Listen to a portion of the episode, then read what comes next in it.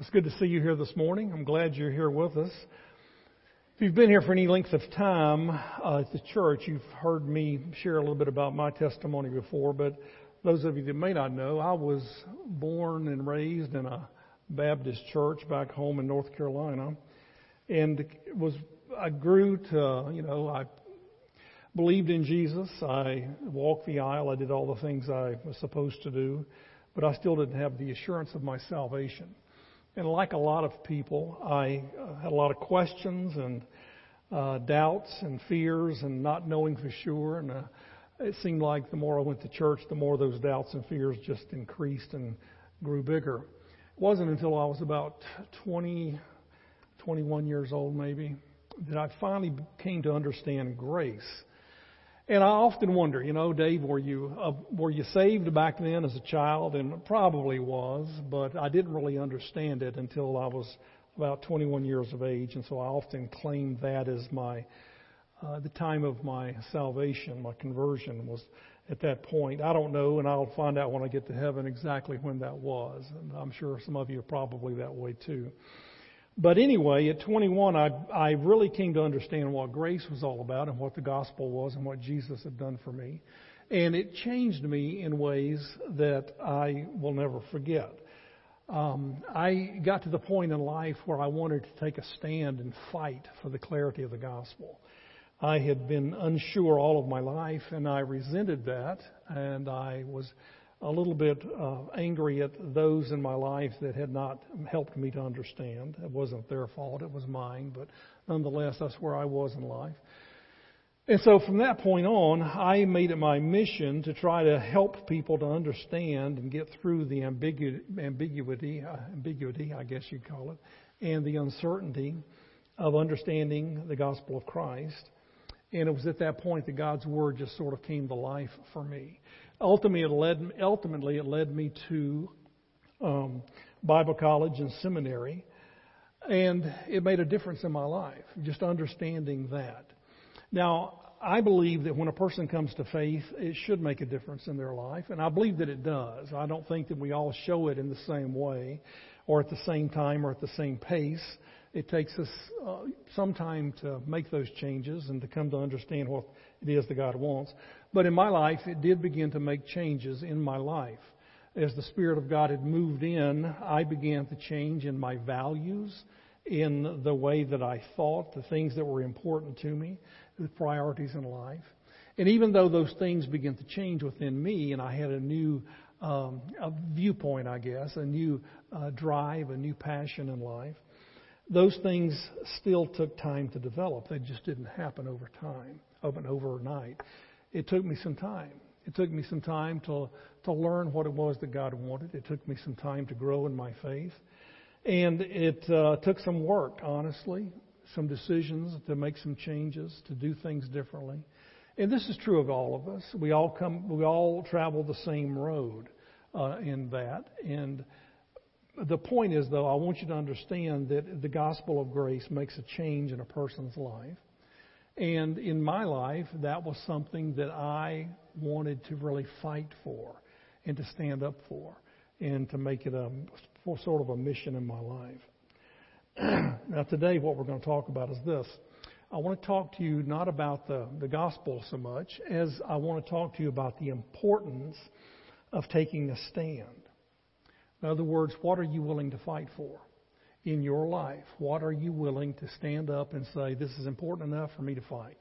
Now, I'm not talking about fist fights. I'm not talking about getting the guns and dueling. I'm talking about that you're willing to stand up and go the extra mile and make an effort to see this come about in your life or in the life of somebody else. Are you willing to fight for the things of God? And I think all of us need to ask that question. So, here at the beginning of this, I want you in your own mind to think through if I were to ask you right now today, when it comes to life in general, and be it your personal life or just the world around you, what are you willing to fight for? What are you willing to draw the line in the sand and say, this is important enough? That I'm not going to back down. I'm not going to ignore it. I'm not going to wait and let somebody else change the world or change my church or change me. I am going to do this myself. I'm willing to put forth the effort and to fight for this. So this is what I want to do today. I want to challenge you through this message that whatever it is that God has laid upon your heart, and this is the really the, the deciding factor here, okay? What is it that God has laid upon your heart to take a stand for that you've just been too afraid or just too lazy to do it? I want to challenge you to stand up and I want to challenge you to fight for it, okay? So I want to take you to a passage that is very familiar to all of us. It's the passage where Jesus drives the money changers out of the temple. And I want to begin with John chapter 2. We're also going to look at a, this, the same story uh, told to us in Matthew also, just to compare the two. But in John chapter 2, I want to read for you the first verse and, of John chapter 2, verses 13 through 17. We're just going to work our way through this. In verse 13, it says this when it, was a, when it was almost time for the Jewish Passover, Jesus went up to Jerusalem. Now, let me explain something right here at the outset. This story takes place at the time of the Passover, an annual celebration of the Jews. They celebrate, they're celebrating a time back thousands of years earlier in the time of Moses when the angel of death went through Egypt. And that was the final straw. The people came out of Egypt and the Exodus took place. And God said, from this point on, you celebrate this. You celebrate this of, of the blood and, and, and the uh, redemption and, and getting you out of there and everything. All of this represented, we know, the Christ, the coming of the Messiah, the, the shedding of the blood of the Lamb of Passover. He was the Lamb of Passover. So here he is now in Jerusalem at the Passover, and the setting of this is very important. It is the last week of his life. He comes into to town the week prior to this, and it's the time of the Passover, and it'll take place the following weekend. And he will celebrate the Passover with the disciples in the upper room, and he'll ultimately uh, go to the cross the next day. Now, uh, this is important because whatever takes place in this this last week of his life is very important. It means meaningful. It means something. And so that's the setting, the last week of his life. Now it goes on in verse 14, so let me read you the rest of this passage. It says, In the temple courts he found people selling cattle, sheep, and doves, and others sitting at tables exchanging money. So he made a whip out of cords and drove all of them, all, all from the temple courts, both sheep and cattle. He scattered the coins of the money changers and overturned their tables. To those who sold doves, he said, Get these out of here. Stop turning my father's house into a market. His disciples remembered that it is written, Zeal for your house will consume me. Well, that's a reference to Psalms 19. It was a messianic prophecy that the Messiah would go through this experience or say this. And so the disciples just are brought to the remembrance that that is what's taking place. Now, before we explain this passage, let me read you the parallel passage in Matthew, okay? Because in Matthew, he records the same event, but shares a little bit more light on it. In Matthew chapter 21, verses 12 through 14, here's what it says. Jesus entered the temple courts and drove out all who were buying and selling there. He overturned the tables of the money changers and the benches of those selling doves. It is written, He said to them, My house will be called a house of prayer, but you are making it a den of robbers. Now keep those two things in mind, okay? He said, My house is going to be a house of prayer, but you have turned it into a den of thieves or robbers. And in the last verse, this is something I want you to note, okay, in verse 14. The blind and the lame came to him at the temple and he healed them. So this takes place after he runs everybody out of the temple. So now we need to look at this event and talk about some of the things that we see here. For example, the money changers. Why are they there? What is this all about? What is taking place with the money changers? Well, it's Passover. And every Jew in every country from time to time, as often as they could, would make a pilgrimage to Jerusalem to celebrate Passover in Jerusalem. So at this time of year, the city is swelled with people of all different nationalities who are Jewish by birth. And they've come there and they have come with their own money from the own, their own country and that money has to be exchanged so that they could do business there in Jerusalem. Also, the temple wanted a, just one kind of currency. The temple did not want to have to deal with everybody's different currencies. So the money changers were a necessary evil in some sense, in that they would exchange the money into something that was acceptable. And so they were there. Now, the problem is this, and this is one of the reasons he makes this statement about a den of thieves. The exchange was just lopsided as it could be. These Jews in the temple who were exchanging money were exchanging it at such a high rate, the people bringing their money in were losing money by making this exchange. And so this is one of the ways in which they were stealing from the people. The next thing that I want you to see is this discussion about the animals. Why are the animals there? Why are they there? Well, again, strangers from out of the area, out of the country, coming in from different uh, parts of the world, didn't want to bring the animals with them for sacrifice, so they would come and buy them there in the city. Now, the Jews had just moved all this into the temple courts, the courtyard, and they were just doing business there. Now, they also, here again, is a, a opportunity for the Jews in, the, in Jerusalem to take advantage of these people, and they charged them exorbitant prices. This is why he talks about the den of robbers and thieves, once again. Because they would bring the lame and the sick animals in and sell them for exorbitant prices, so these foreigners who came to worship would have to buy them in order to make a sacrifice to God there in the temple. None of that should have been there. None of that should have been there. Um, it should have been done outside the temple. And this is the problem. This is the problem that Jesus is facing when he deals with them in this way. Because they were impeding the worship in this holy place of the temple there in Jerusalem. This is why he, he made this statement. He said, My house will be called a house of prayer.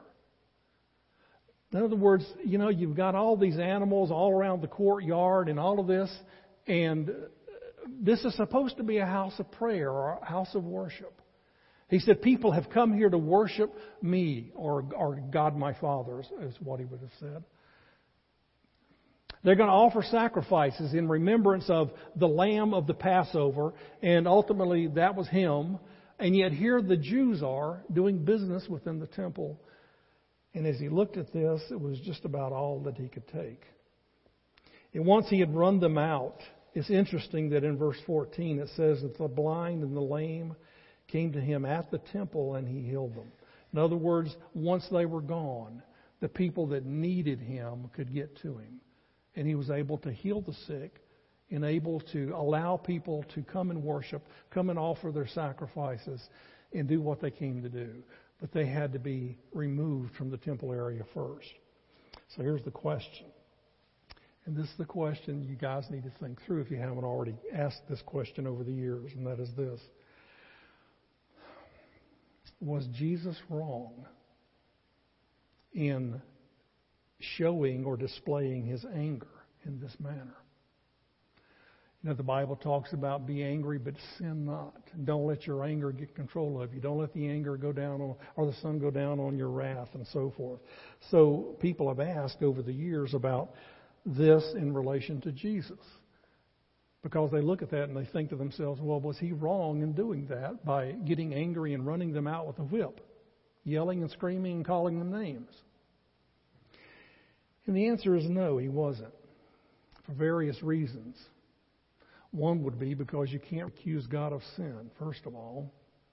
And so it's in, it is not possible for God to be, be charged with a sin. So, no, he's not sinning. But secondly, it's like Jesus at that point, after three and a half years of, of ministry, after three and a half years of preaching, after three and a half years of, of displaying the works of God to these people, he's basically drawn a line in the sand and said, I've taken all of your abuse, all of the times you've tried to kill me, all of the things you've said about me and things you've accused me of, and now, the last week of my life, I come to the temple, and here you've turned it into a marketplace, and this is it. I mean, I've had it. And he said, You're not going to do this into the, in the house of God. And so he did what he needed to do to restore worship in the temple. So he was right in doing so. It came to a point in his life where he says, You know what? I've put up with a lot, but this I'll fight for. This I'll take a stand for. This is important. So then the question becomes for you and me this What are you willing to fight for? Hmm. What are you willing to draw the line in the sand and say, This is it? I will not compromise on this. I will not give in to this. I will not allow this to happen any longer. I've lived this way too long. I've put up with this for too long. And it's time for me to make some changes. Now, this could be in reference to yourself, that there's something about you that needs to change, either something you need to start doing that you haven't done, or something you need to stop doing that you should have given up a long time ago.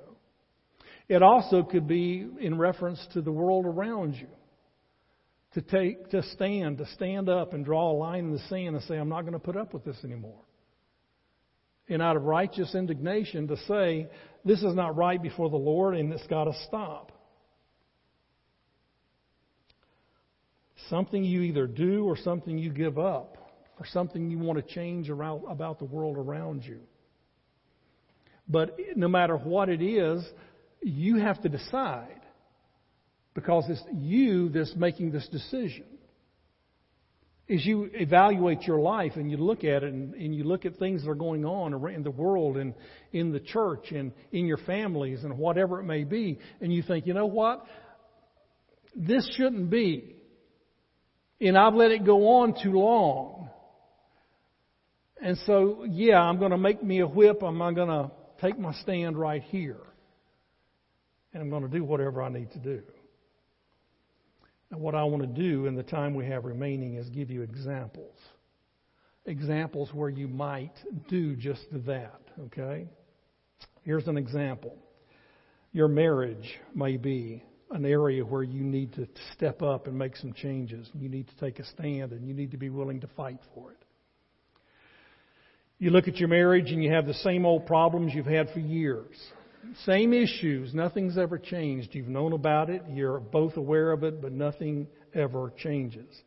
Nobody's willing to make the changes necessary to fix the problem.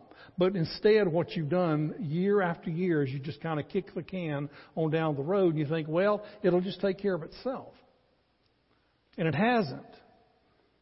And you know what? It probably won't until you make a decision to draw the line in the sand and say, you know what, I'm going to fight for this. Enough is enough. I'm tired of living this way. I'm going to make the changes in me and I'm going to become the person, the husband or the wife that I need to be, whatever, before God to be that person to make the changes in this marriage. And it's going to take effort. It's going to take some determination and it's going to take some time. But you have to ask yourself this question Is my marriage worth fighting for? And once you've made that decision that it is, then everything else will fall in place as you begin to seek the Lord and to move forward in making the necessary changes. But unless you make the determination and come to the conclusion that this is worth the fight, then you won't do anything. So, my challenge to you is this that if you're struggling in your marriage, I'm, I'm asking you before the Lord to fight for it. To fight for it. Because I believe with all my heart that's what God wants you to do. Here's another area of example, and that is your children. You may be struggling with your children, and you look at yourself and you think, well, you know what? I, in all honesty, don't spend enough time with my children. I don't discipline them in the right way. I don't teach them about the things of God, and maybe there are some changes that need to be made. Maybe you need to make some decisions that you're going to spend more time teaching your children the right way to live and teaching your children what it is that God would have them to do and praying with them at night or praying with them during the day, but being there for them in their times of important events. Then I'm going to maybe pull away from doing the things that I've always wanted to do or the things I've thought were important, and I'm going to purposely make an effort to change and to spend the time with my children the way that I need to. Bring them to church. Do the right thing. Be the godly parent. Be the example. Are your children worth fighting for? See, now this is a decision you have to make. Because we all say, yeah, they are, but then we go right on doing the things we've always done and ignoring the children, whatever it is they need, whether it be discipline or provision or protection or whatever, instruction. And we wonder sometimes why it is that we end up and our children are rebellious and going in different directions and not honoring the Lord. And maybe we can look back to decisions that we made along the way to just let life go by let it happen. And so I'm asking you and I'm encouraging you that you make the decision that, yeah, my kids are worth fighting for. My family's worth fighting for, and I'm going to do that. Whatever it takes, I'm going to fight for it. Here's another example protecting the innocent. Protecting the innocent. Now, in this, I'm talking about things that are going on in this world we look around us, and man, there's so much going on that is, is this ungodly. You know, we talk about the pro life and pro choice debate. There's no debate with God. You protect children, you protect them. You take a stand. You say, you know what, this is wrong, and I'm going to do everything that I can to bring an end to it. You may be limited, we all are, but do what you can. It may mean that you make some changes in your life to do things differently, to get involved where you've never been involved before. What about those that are innocent in this way, those that are abused? We talk about abuse of women, and we talk about the abuse of children, and the poor, and the elderly. These things are going on in this world all around us, and we sit back and we do nothing. We think, doggone it, that's a terrible thing. But when do we draw the line in the sand? When do we say, you know what, this is worth fighting for? And I've got to do something. I've got to fight for it. And I've got to take a stand for these that are innocent and those that can't take care of themselves. And it may mean getting out of your comfort zone getting out from the, in front of the TV, you know, doing whatever you've got to do to put in the time and effort and going and doing things that are completely different for you. And so much out of your comfort zone that it's unbelievable. But you're willing to say, okay, this is something I'm burdened about and I really want to fight for this. And so you fight for it. Your own spiritual growth, that's a big one. You know, at what point do we make a decision in our lives that my walk with God, my fellowship with the Lord, my closeness with Him, my obedience to Him, all of this is important. And in a world where everything's going against God and against the things of God, you and I have got to take a stand. And we've got to decide in our lives that I'm not going to be that way. I'm going to be the person that knows the Scripture. Going to require you studying your Bible. This sounds so simplistic, but how many of us have made decisions year after year after year to study the Bible and we never do? You didn't because you weren't willing to fight for it. Church attendance, fellowship with other believers. My goodness, you know, we just take it for granted. We take it lightly. If you don't fight for it, it's not going to change. Prayer, I mean, all of these things, everything that we need to do as believers or should do. If I'm not willing to take a stand, get out of my comfort zone, and do what's required to fight for this because I know that it's important, then it will never change. It really won't. So I want to encourage you as we talk through these things that you're willing and ready and able to make that stand. Here's another area the well being of the church. To just fight for that. You know, our church, we're struggling right now. We've come through this whole mess like other churches have with COVID and people that have uh, quarantined and not come back, and people that used to give and don't give, and all of the things that other churches are struggling with. But my question is this why? Why? Why is it that we take church attendance so lightly that it's easy now for us just to say, well, that's not important anymore? I haven't been in church in two months, so I, you know, I guess I don't need it. Well, yeah, you do. You know, you need to be in the fellowship of other believers. Scripture talks about that. You need to be under the teaching of the Word of God. When was the last time you invited anybody to come to church? How much have you been giving to the church since all this mess started? Church is hurting.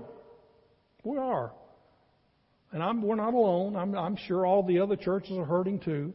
But why is it that we as believers can take such a, I don't know, flippant view that if we don't go to church, we don't, the church doesn't need my money. You know, we made a commitment as believers and as members of this church to support this church financially. All of us did. And as long as you're a part of this church, we all have a responsibility, all of us, to give. So where do you draw the line in the sand? Where do you say enough is enough? I'm tired of living this way. I'm going to fight to do what is right before God. If that means being at church on a regular basis and fellowshipping, encouraging each other and being a part of each other's life, if it means um, to to give money that you know whatever I've got to give a portion of it, give something to be faithful at doing that. If it means volunteering to work in the church because the church is important to me, and I'm committed to the well being of my church. Why don't you fight for it? You know, I've told people throughout my ministry of years of ministry, you know, people who aren't willing to fight for the church don't deserve a church. Sounds harsh, but I believe that.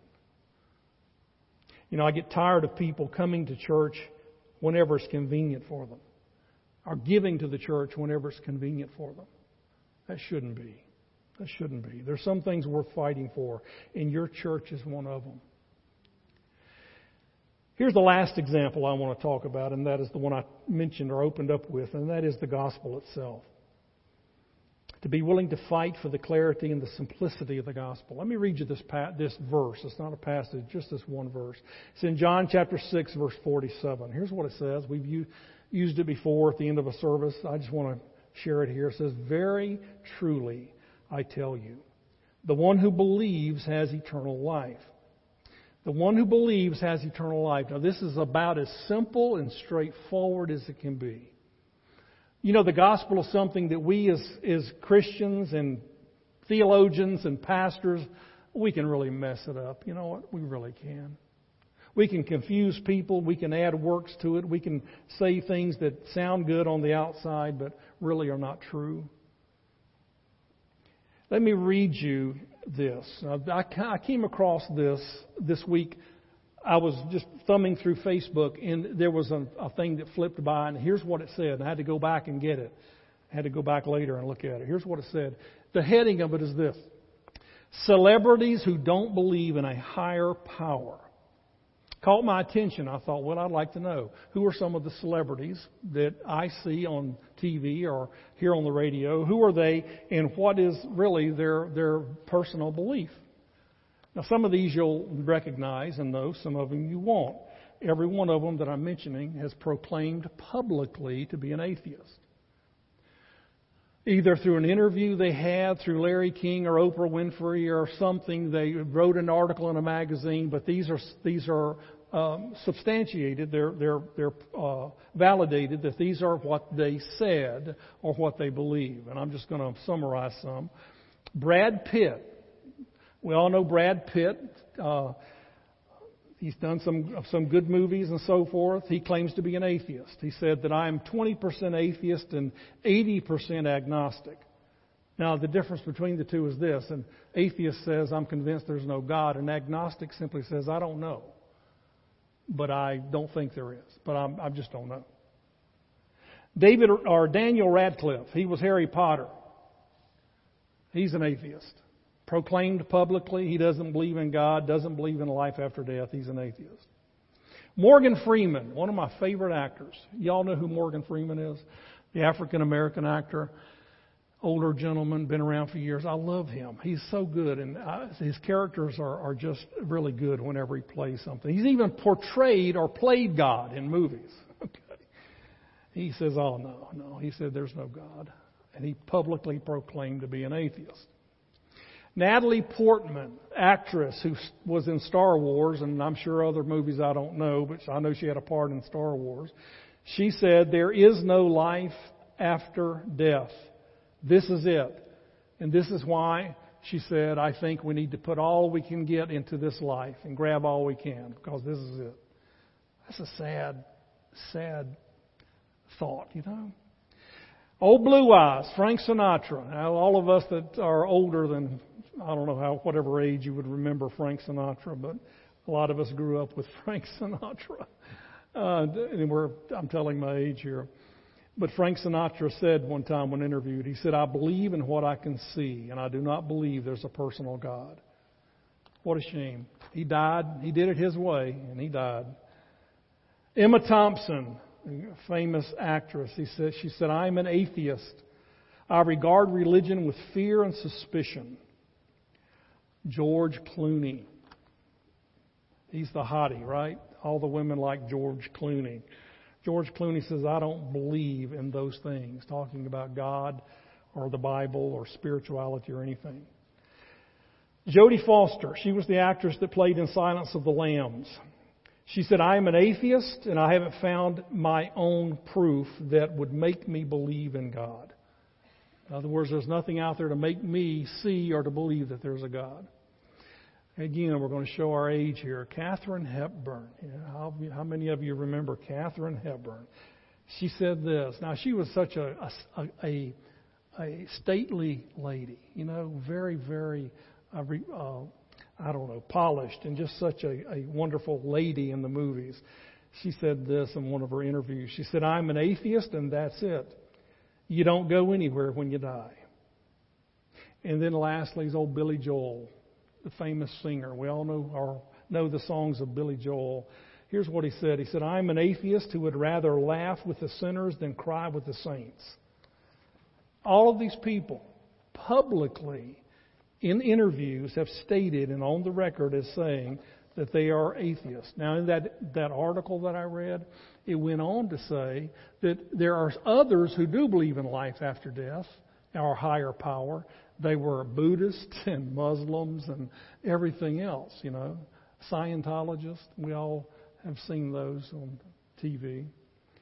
And then there was a few that were what we believed or what they portrayed as born again believers. Denzel Washington was one. He reads his Bible every day. He's a believer from what he said. But now here's the point.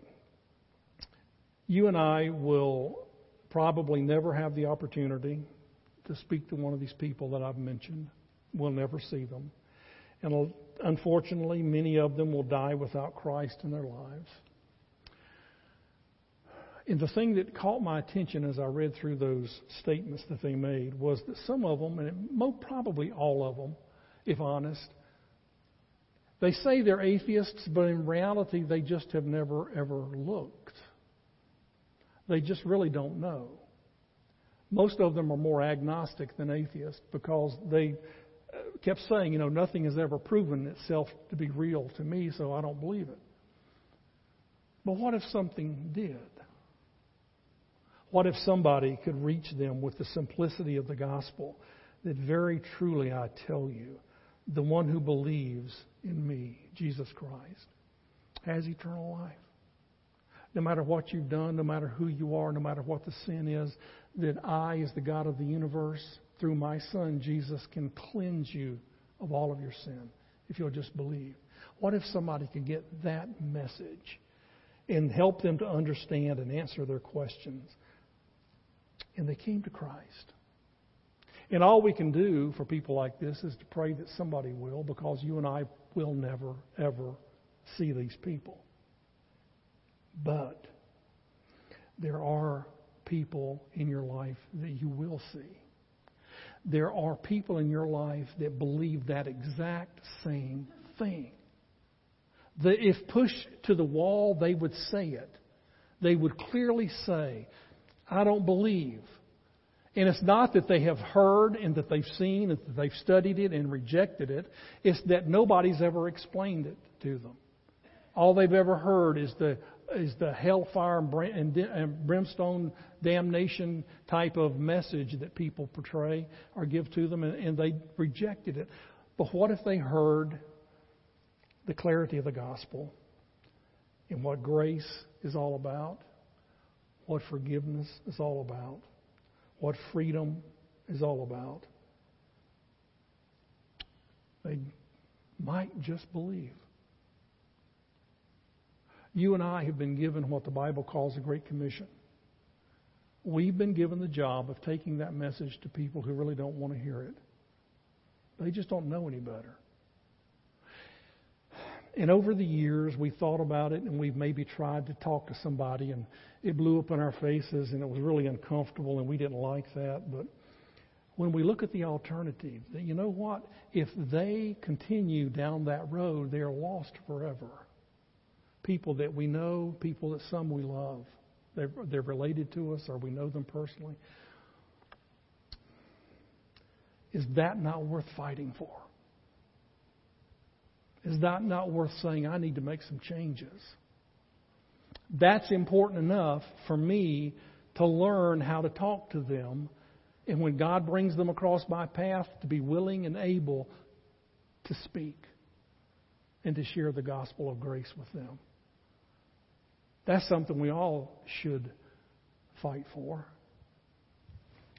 But then let's be honest. How many, answer this for yourself, how many people in your life have you ever shared the gospel with?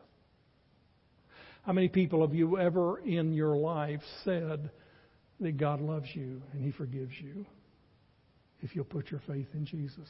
How many of you have ever said something as simple as this verse, I tell you, the one who believes has eternal life? We just don't. Because it's not worth the fight. I want to encourage you that there are some things in life that are worth fighting for. Jesus thought so. He made a whip and cleaned it out, cleaned the temple out. Because he said, No, this is worth fighting for. my request, my hope, my desire is that all of us, myself included, would find something in our lives that God has led us to fight for because it's that important. You say, well, what is that, Pastor? And the answer is, I don't know. That's up to you. You see, that's between you and the Lord. How do I go about it? Well, I can give you some steps, maybe. The first thing you've got to do is look and ask yourself this What am I deeply convicted about? What is the desire of my heart? What do I look at and I almost cry because of what's going on, be it my family, the world, my personal life, my church, whatever? That's where you start. The thing that bothers you the most, then start there then you need to pray for God's help, that the Spirit of God would not only lead you, but guide you and prepare the way. But here's the important part right here, and here's where we all mess up. Because you see, we do the first couple. We'll pray about things and we'll think about things and we'll maybe even make some plans. But here's the, the, the, the most important, that is this. You got to act. You got to take the first step and do something. And see, right there is where we all fall down, is we don't step out and do anything. So here's my here's my plea, and here's where I'm going to bring it to an end. Okay. Whatever God lays on your heart, where you you look at that and you think that is important to me, and it is falling by the wayside. That is important. Then fight for it. You're, it's up to you. You're going to have to fight for it, or nothing will ever change. I want you to take your little cups here. And I want you to think with me before you open these up. Just think with me, okay? Uh, here's what I want. You know, when when the disciples met there in the upper room with Jesus that end of that week, um, they partook together. The Bible tells us of the bread and the wine. And he said, Do this as often as you do in remembrance of me. I want you to remember and reflect over what I'm doing for you. Now, that's important, but there's also in the New Testament the instruction that as we come before the Lord and we hold the bread and the wine in our hands and we're reflecting over what He's done for us and how much He loved us, that we're supposed to do a little self examination. Because you see, there might be something in your life that needs to change. And so we come together, see, as a church, and everybody's worthy. So please don't think that because there's something going on in your life that needs to change, you shouldn't be doing this. Yes, you should. This is exactly where you should be. And so we come together, we partake together, we reflect over the Lord, and we thank Him for what He's done. And here's what I want you to do today. Whatever God is laying upon your heart that needs to change in your life, where you think you're saying to yourself, I need to fight for this, or nothing will ever, nothing will ever change. I'll still be sitting here a year from now praying for the same things unless I step up and do something. Then today, as you partake with me together with this, then change it. Make a commitment to God today to fight for that and make that change in your life. Let's unwrap the bread. The Bible tells us that that night in the upper room that he took the bread and he passed it to the disciples and he said to them, he said, Now this is my body which is broken for you. And he said, I want you to take this. And as often as you do it, I want you to do it to remember me. And so as we take this together today, we're clearing our minds of everything else and we are reflecting over what he's done for us. How he suffered and how he died for you, for all of your sins. He paid the price. Let's partake together in remembrance of him.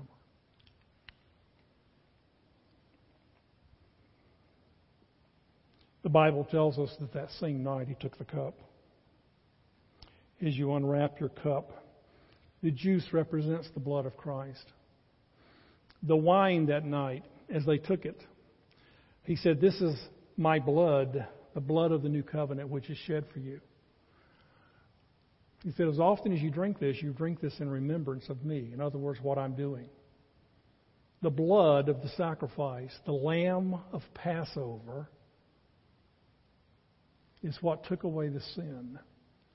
It's what protected the Israelites during the time of Moses. It's what protects us against the wrath of God in this day and age, our faith in the blood of Christ. So as we partake together, we reflect and we remember what He's done, and we thank Him for it. Let's partake together.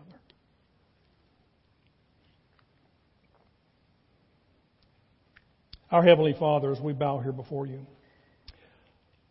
Father, we are overwhelmed with the reality that there are some things in our lives that are important. They're important to you and ought to be important to us.